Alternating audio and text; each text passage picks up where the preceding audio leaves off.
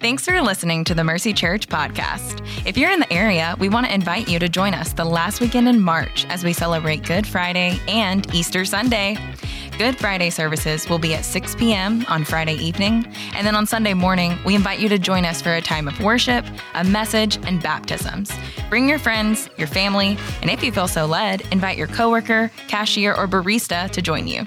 Services will be held at regular service times at all campuses. To learn more, visit mercycharlotte.com/events. Again, that's mercycharlotte.com/events.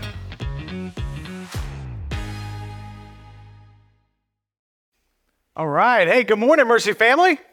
Good morning. Hey, if you are a college student, said this last week, say it again this week, and I'll even say next week, welcome back. We love you guys. We're so glad to have you back with us. We are better when you are here among us. If you have your Bible, for everybody, make your way over to Matthew chapter 4. Matthew chapter 4. We're taking a break just this weekend from our series in the book of Ephesians to talk about a big step of faith that we're taking as a church that's going to happen in 2 weeks. Next week, as we get back into Ephesians, I'll go and give you a little preview. I'm so excited to tell you, a friend of mine, Dr. Brian Loritz, is coming to preach the second half of Ephesians 2. Now, if it's kind of hard to have a world-class expert on like one specific passage, but he is that. Written books on it. It's going to be phenomenal. Do not miss that, all right? Now, back to today, as we open up our Bibles, and look into God's Word. I want to go ahead and tell you out front, try and do this as often as I can. I want to give you the big idea for our sermon today. The big idea for today is also the application step for today, which is also just kind of the theme for our whole day, okay? Title of the sermon, everything. It's simply this: Move for the Mission. All right, move for the mission. Matthew 4:18-25, and we're going to call it Move for the Mission. I'm going to call you today to move for the mission. And it's going to mean some very practical steps here and now. We're about to take such a big step in a couple of weeks that really everybody here, everybody that calls Mercy Church home, is going to have to move for the mission because we're going to change our service times, okay? So if nothing else, you're going to move. It's going to be a different time, and we're going to shake things up, and we're not going to stay with what was. And I found these kind of faith moments are so good for the church. I'm going to explain more in a minute, but a couple things are happening today. First, we are launching a bunch of community groups today, and I'm going to call you to step out of the crowd and get into community. All right, second, we're adding a worship service at our Mercy Northeast campus. We're adding a worship service at our Providence Road campus. We are launching Mercy Union County. All told, that means we're going to go from 3 worship services as a church to 7 worship services over the course of a weekend. That's a huge step of faith for us. The only way it's going to work is if those who are on the sidelines choose to step off the sidelines, and at some level or another, you get in the game, you move for the mission. You're going to be called today to move from observer to participant. But listen, we believe God has called you, every one of us, to participate in the life of the church, not just observe. So we're trusting that as we create space for you to jump in, He's going to work in you and grow your faith as a result, all right? In fact, I'm going to go ahead and give you out front kind of the space that's going to be our application step for today where we're going to actually do that, all right?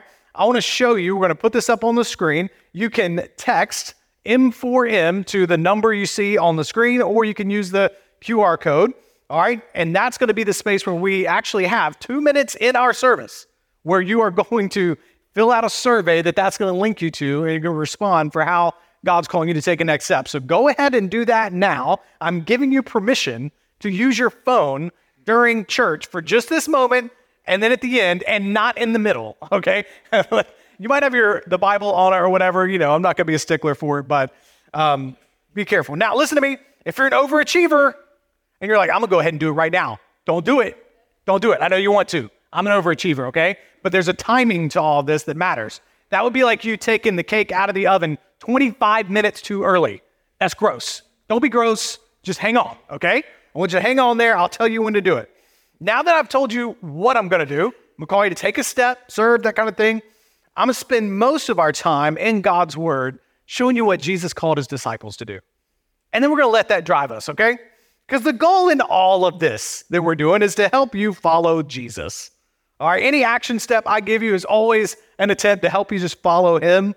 So we'll look at the simple way Jesus called His disciples. And then we're just looking at, all right, what's an application for us today?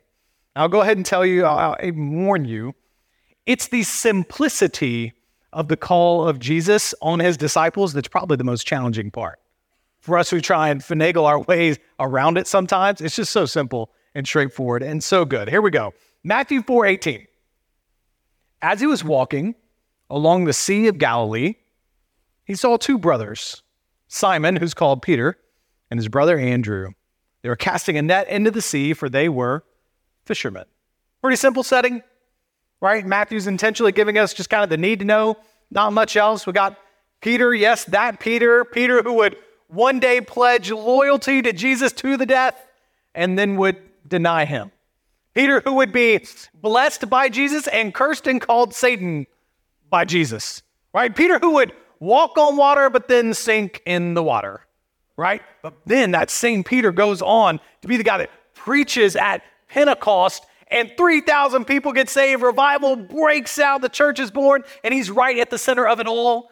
Peter, who goes on to write a couple of books of the Bible. Peter, who goes on to be arrested, tried, and sentenced to death for preaching the gospel. And when they tell him they're going to crucify him, he asks if he can be crucified upside down because he doesn't think he is worthy to die in the same manner as his Lord. That Peter was at one time just a guy on a boat doing a blue-collar job with his brother, going about their lives, and Jesus walked up into their lives and changed everything. And I say that because some of you could not possibly believe the journey God has in store for you. It's so much bigger than yourselves. And if you're like me, man, there's something that beats deep inside of you that says you were made for more. Made for more than just running the rigmarole and building your name in your own little kingdom. I'm telling you, it's in every human heart. We're made to do something that matters, that has lasting, significant impact. And the four guys that we're reading about today found it.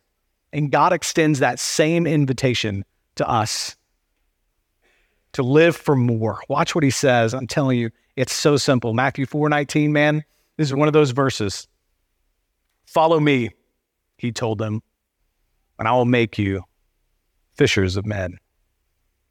Make you fishers of people might be your translation, but the best way to translate it, I'll make you fishers of men. Let's break this down verse by verse. Word by word in here. Follow me, he says. Literally meaning hear to me. I'll make you fishers of men.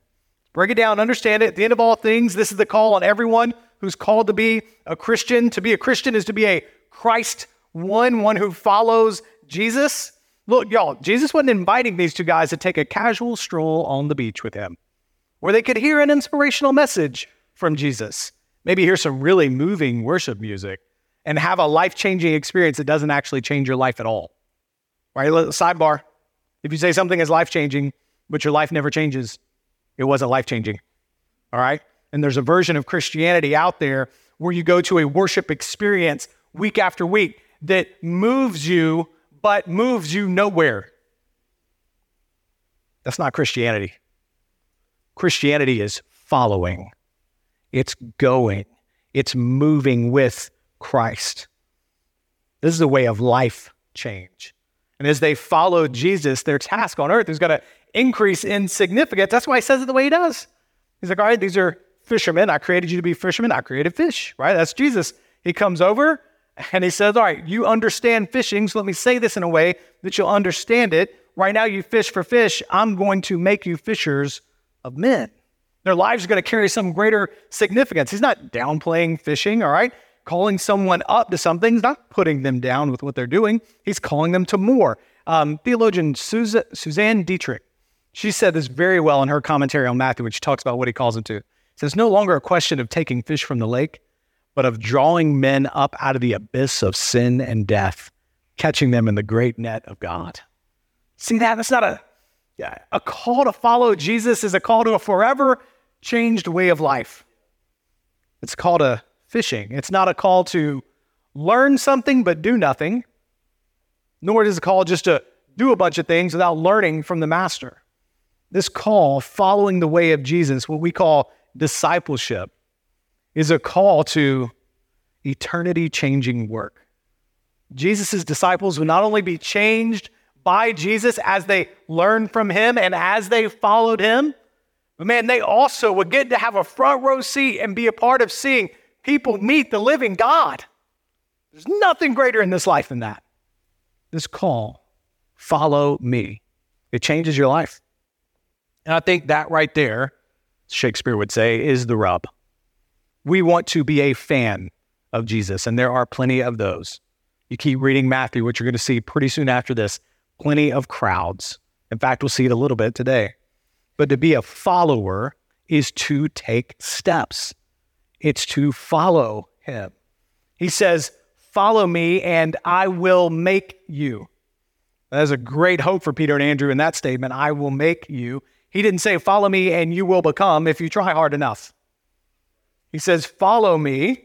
Jesus took all the responsibility for the transformation that they would undergo. I will make you. You're going to look different, but don't worry about that. All you worry about is staying close to me, follow me, I'll do all the transforming. You stay close to me, you watch me, you follow me. That promise is the same promise for us today. Some of you I know, you think you could never be a fisher of men or women because you're not able to talk to people. You struggle with that. You got to see from our passage right here, Jesus didn't go looking for his first disciples at the local seminary. In fact, he went to the local seminary to do the opposite. That's where he would go to throw down, okay? Now, I'm not dogging seminary. I got 2 degrees from one, and some of y'all are students of seminaries. You work at seminaries. I'm saying use your powers for good, not for evil, okay? Well, look, Jesus goes out into the community to some young guys who are certainly not trained preachers. They're not on a full ride to any school. They're fishermen. And really, fishermen haven't changed much in 2,000 years, right? It's still the same kind of work. Now you just need to think of Forrest Gump and Lieutenant Dan, okay? That's who he's going to. If you don't understand the reference, you're missing a great American classic, all right? Same. That's who Jesus made into world changers. I just want you to catch a vision of the possible. Some of you barely know Jesus or you don't know him at all. We're so honored you're here. We love being a church that helps people investigate Jesus and faith. Some of you thought you were a follower, but you're just a fan. You know about him. You might say you've been moved before, but you've never been moved anywhere. You've never followed him anywhere, and that's why your life isn't really different than before you got to know Jesus. And into that, Jesus says, follow me, take steps, follow me, and I'll change you and make your life into something more. Y'all, I think of stories in our church. Some of them are so, I don't want to spotlight them with names or anything like that at this point because they're still so new. We got people who are in jail, got saved, and God is changing their lives into something more. Now they're going out and sharing about what God has done. Again, they're so fresh, I won't put them under the spotlight, but I think about it today. We got baptisms today, okay? It is my favorite thing that we do as a church. We got baptisms in all of our services today. It's awesome. Now, here's what's cool. Last week, I told you some of these baptisms. Last week, I told you, man, our college ministry has a hope of sharing the gospel 4,000 times in the first 10 days of school because that's something they can do. They can't save people, but they can go tell people about Jesus. Well, today, we got people getting baptized because several people gave their lives to Christ over the past week as they shared the gospel. Can we pause and praise God? Thank God. He's still alive and moving. He's moving. He's moving. And I promise you, a bunch of college students who never thought that they would share their faith with somebody else, and they turn around, and now God is saving people. I'll never forget this. There was this guy that was an evangelism trainer, taught me how to share the gospel, and he told me about a guy my age.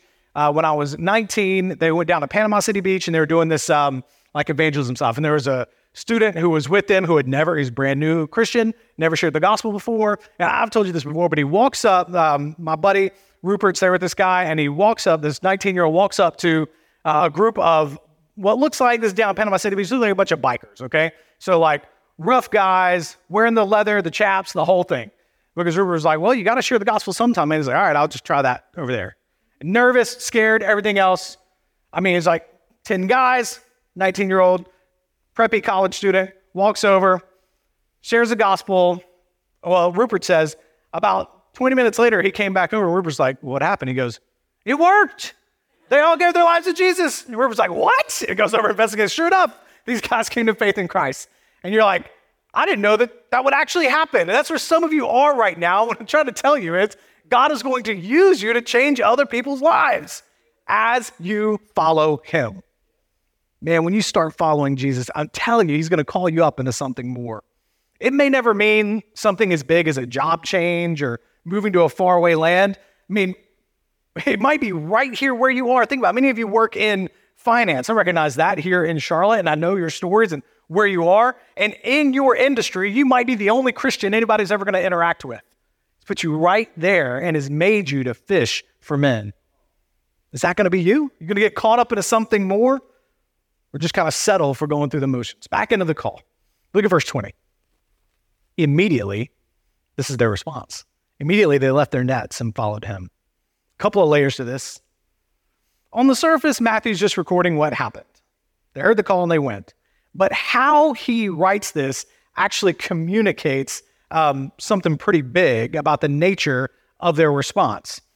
And the reason I know that is he uses the exact same language as he talks about the next two guys that followed Jesus. So let's bring those guys in. Verse 21.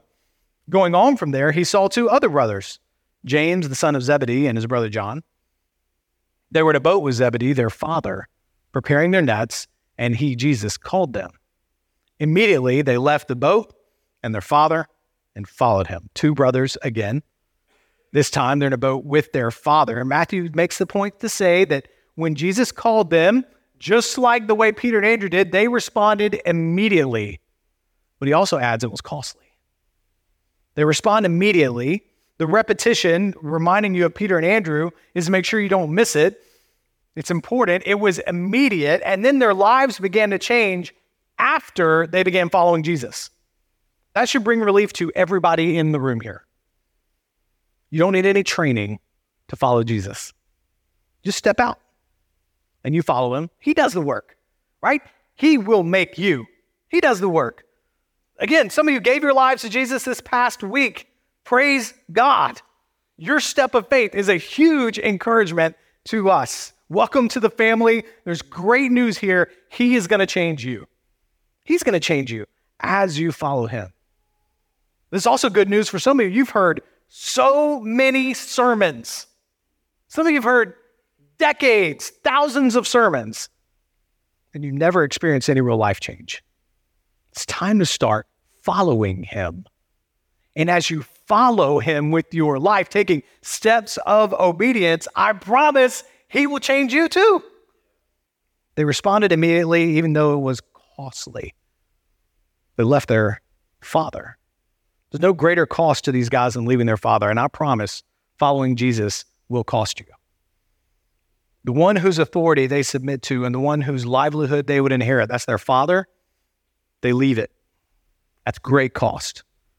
And Jesus is going to say to his disciples a little bit later in the same gospel, Gospel of Matthew, and certainly this instance is setting up this thing in Matthew 16. He says, Jesus said to his disciples, if anyone wants to follow after me, let him deny himself, take up his cross, and follow me. For whoever wants to save his life will lose it. But whoever loses his life because of me will find it. He knew there would be people who would want to follow him, but would not be willing to sacrifice for him. And he made sure to say to that person, yeah, I kind of want to follow Jesus, but no, I don't want to give anything up for it. A follower is only one who's willing to lose their lives for his sake.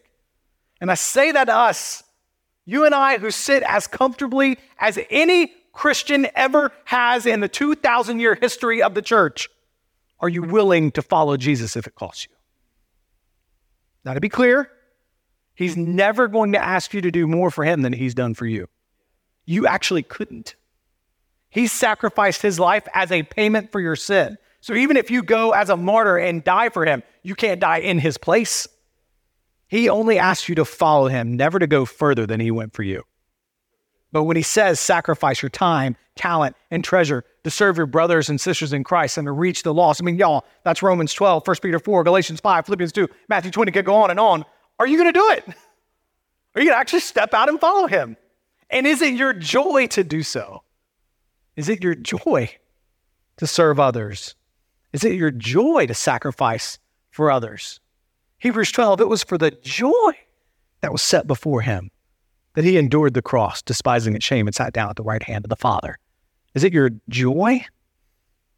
Because in doing so, you're following Jesus. John 13, he washes the disciples' feet. And he says, do you know the meaning of this act? He gives them the meaning. He says, this is what you should do for one another. If you're not willing to wash some feet, you are at best a fan of Jesus. You are not a follower. And somebody needs to tell you.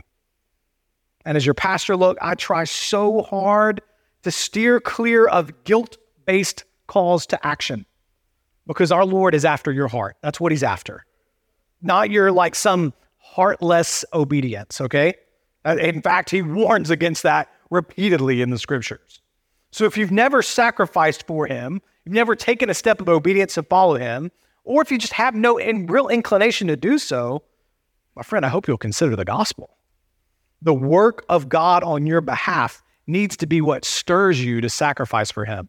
And I think back, if you were with us the first half of this year, we looked at the life of King David, who, man, God appointed him. God spared his life so many times. Then when David gets power, he sins. I mean, grievous, heinous sin that causes a lot of destruction in his life and the lives of others. And he experiences the forgiveness of God on the other side of that as a broken man who God redeems and restores and puts back on the throne, and everything else goes through so much. And the way that David's story ends, the way that 1 and 2 Samuel end, there's a worship service. And in this worship service, somebody brings an offering to David and says, hey, you don't have to spend any of your money, in effect, anything that you would spend. I will provide this for you so you don't have to spend anything. And David rejects it. He says, no. I will not sacrifice to the Lord that which costs me nothing. In light of my God, I am not going to just give him leftover surplus or what somebody else gave me. No. I will not sacrifice to the Lord that which cost me nothing, because that wasn't him. Y'all, he gives what was valuable to him. Is that you? Or do you only give to God out of your surplus or abundance, or maybe not at all? The gospel says he's holy, he's king, he's creator, he's Alpha and Omega. He's prepared a place for you in eternity. And in his kindness, he paid the price for our sin and reconciled us back to God the Father. What a God we serve. Do you know him? Now, let me tell you what briefly, back in our Matthew 4 passage for today, let me show you what happens. The disciples get a front row seat. They get caught up in something bigger. Watch this. Jesus began to go all over Galilee, teaching in their synagogues. It's so cool. What's coming next is like a really long, it's the Sermon on the Mount. It's coming right after this in Matthew. Jesus began to go all over Galilee, teaching in their synagogues, preaching the good news of the kingdom, healing every disease and sickness among the people. Then the news about him spread throughout Syria. So they brought to him all those who were afflicted, those suffering from various diseases and intense pains, the demon-possessed, the epileptics, and the paralytics, and he healed them. Large crowds followed him from Galilee, the Decapolis, Jerusalem, Judea, and beyond the Jordan. They got swept up. Those four fishermen got swept up in a movement, didn't they? People with all kinds of problems finding physical and spiritual healing in Jesus. And the disciples just get to see it. I mean, these fishermen, they get to see it over and over and over. They got to introduce people to Jesus. They got to show them how to follow him like they were just trying to do. In Matthew 10, he's going to send them out with his power to go preach the gospel and watch it. They get to watch his power work through their preaching and teaching. It's awesome. When they go, they obey Jesus, they start fishing, and people come from death to life. It is God's power to save. It's ours simply to go fishing. I love the vision we have here at Mercy Church to see a gospel awakening happen here in our day that's carried to the ends of the earth. But do you know how it happens? It happens one believer at a time saying yes to the call of Jesus to go fishing. Because just as he sent his disciples out, he sends every one of us out. And just as they had his power, so do we. Here's what he says to all of us, Acts 1:8. You will receive power. That's what he told the disciples after his resurrection, as he's about to ascend to the Father. You'll receive power when the Holy Spirit has come on you. You'll be my witnesses in Jerusalem and all Judea and Samaria and to the ends of the earth. Y'all, each one of us, we talked about this last week, each one of us who are in Christ have received power. A couple weeks ago, we talked about in terms of resurrection power. The same power that brought Jesus out of the grave is now at work in us. That power is there for a purpose, to bring glory to God as we go fish for people. And here's so awesome. What we also saw in chapter 1 of Ephesians, the people we're going to go out to, God has already planned those conversations. God has the power to save, and he's already put all different life circumstances in motion to bring that conversation about. Y'all, that's how a gospel awakening happens. And I'm going to tell you, the last thing you want to do is be an observer of a move of God.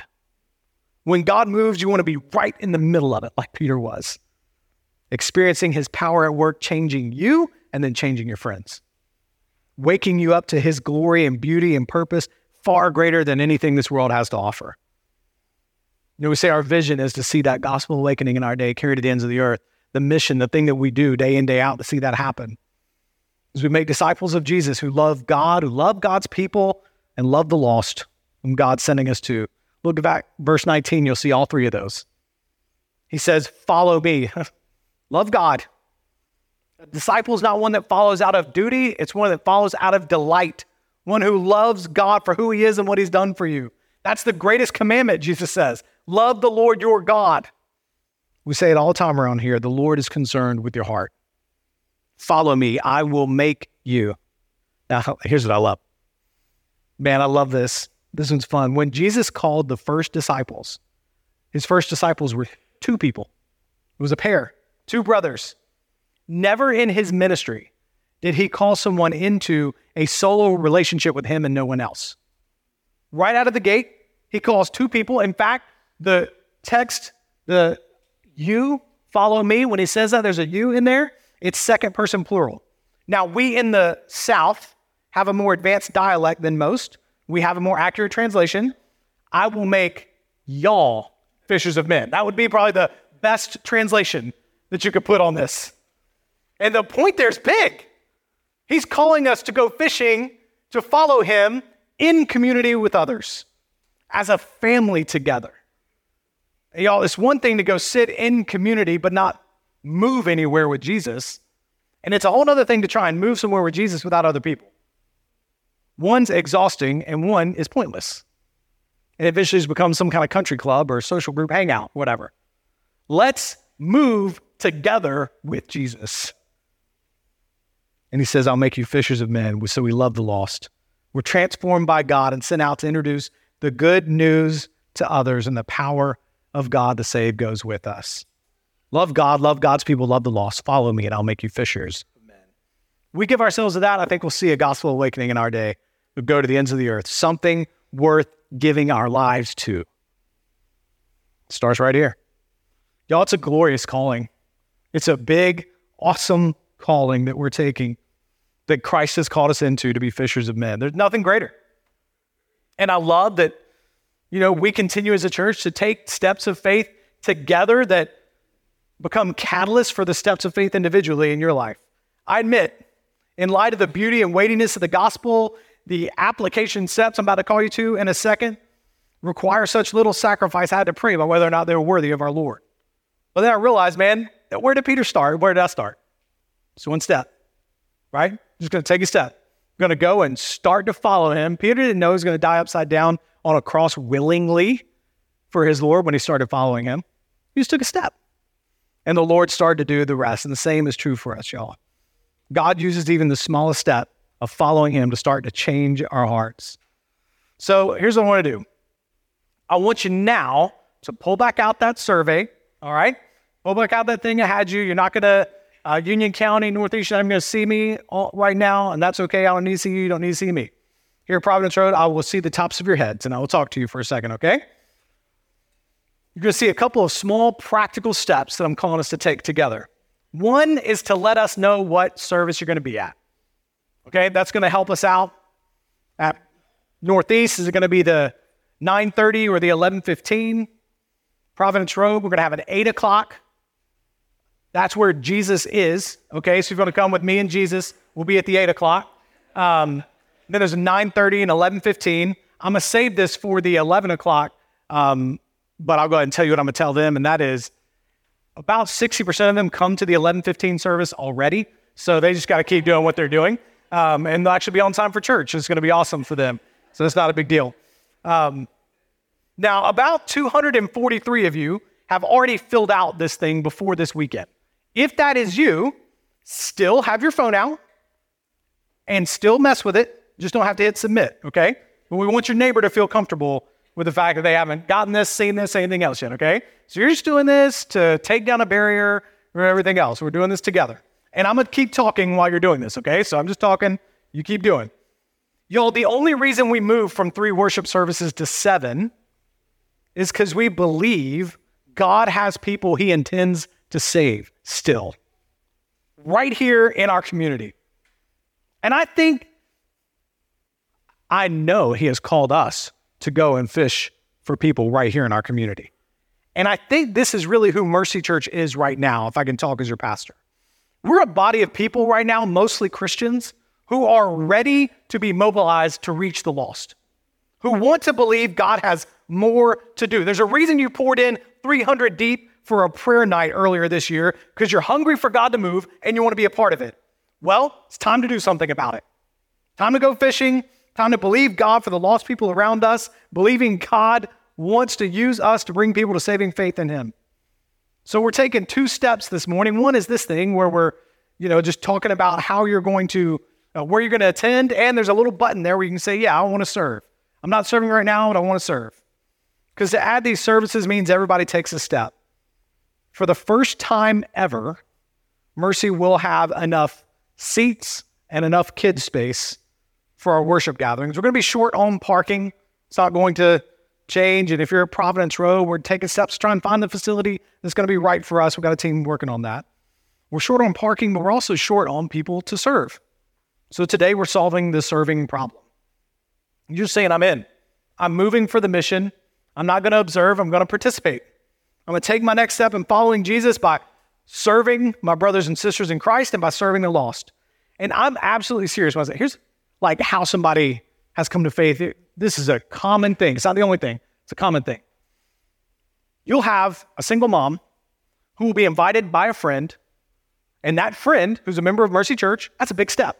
I'm going to have a spiritual conversation with this person. We're going to get to the point where we're talking about Jesus, and maybe they cross the line of faith. Maybe they're like, yeah, I'll come to church because you're coming. Otherwise, I would never go to church, but I'll come because you're there, and you've asked me to come, and we're friends. Well, when that single mom brings her 2-3 kids into Mercy Kids, and you say, you know what, I would love to serve you, single mom, by watching your kids and loving on them with the love of Jesus or teaching them this morning. I love to do it. I'm going to pour everything out, whether it's holding babies or teaching little ones. Man, that takes down a huge obstacle. You moms and dads know this. A huge obstacle knowing my kids are not only saved, but they're being loved on. And I'm going to come in here and hear the gospel and see what the Lord might do. And maybe that person crosses the line of faith in here, or maybe that becomes the seed that the Lord just grows a little bit more for another conversation a little bit later where they come to faith. Look, right now we don't have I'm using kids ministry as an example because we don't have a kids space problem. We got a people shortage. That's not our only ministry, of course. And if you fill this thing out, you'll be followed up tomorrow by our ministry teams. They'll give you more info about where you can serve. There's a lot of different places. You just got to get started somewhere. Now, give you a couple minutes to fill that out. So now I want you to shut your phone, put that back away, okay? Because now it's time to pray. What we're doing, we're putting our yes on the table to go fishing, but only God can save. And we are fools to try and conjure up an awakening, to try and manufacture heart change. Only God can do that. Only God can bring revival, but man, do I want him to do it in our day, and I want him to use us to do it. So we're going to pray and ask the Lord for that, all right? I'm going to lead us at all 3 campuses in a time of corporate prayer. So here's what you're going to do right now. Right now, you're going to identify your prayer buddy, okay? So this is, because you're going to pray out loud with 1 or 2 other people. Now, we have a standing rule here. If you're like, I'm not ready to pray out loud with other people, when I say identify your prayer buddy, you just bow your head immediately and look at your feet. That is our indication collectively that you want to pray alone right now, okay? We respect it. We hope that you'll take a step with your family and start praying with others, but if that's what you need to do right now, that's fine, all right? So you have 10 seconds to identify your prayer buddy and get together, and then I'm going to lead you in the prayer time. Ready? Go. There we go. Forward now, see.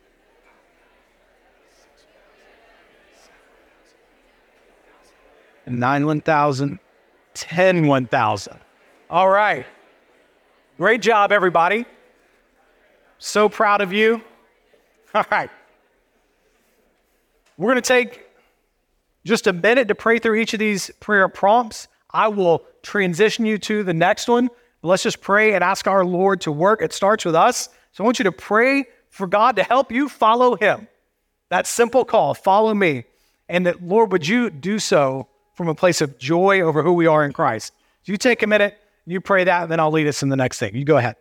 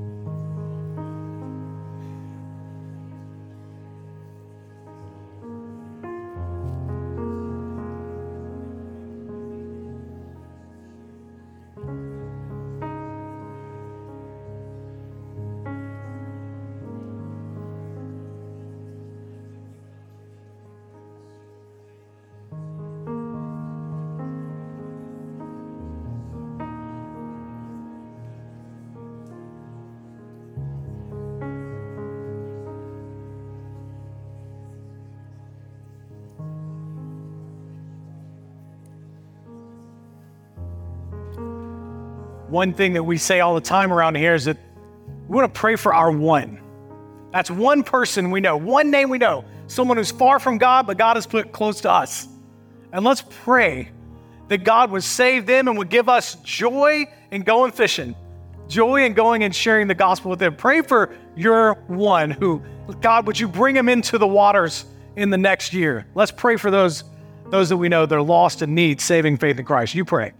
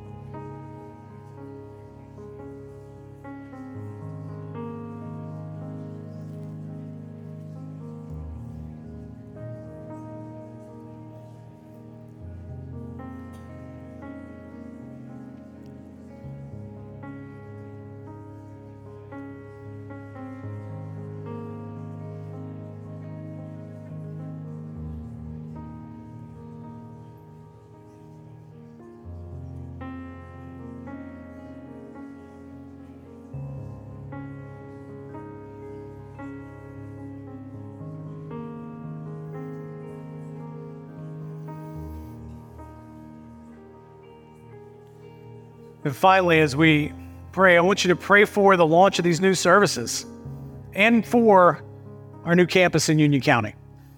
Lord, I want you to pray, Lord, would you do your thing? That's what we're praying. Lord, would you save and use this collective effort for your glory, that you would bring saving people to saving faith in Christ, Lord, through the step of faith that your saints are taking together. So would you ask for the Lord's blessing over this big step of faith we're taking together? You continue to pray.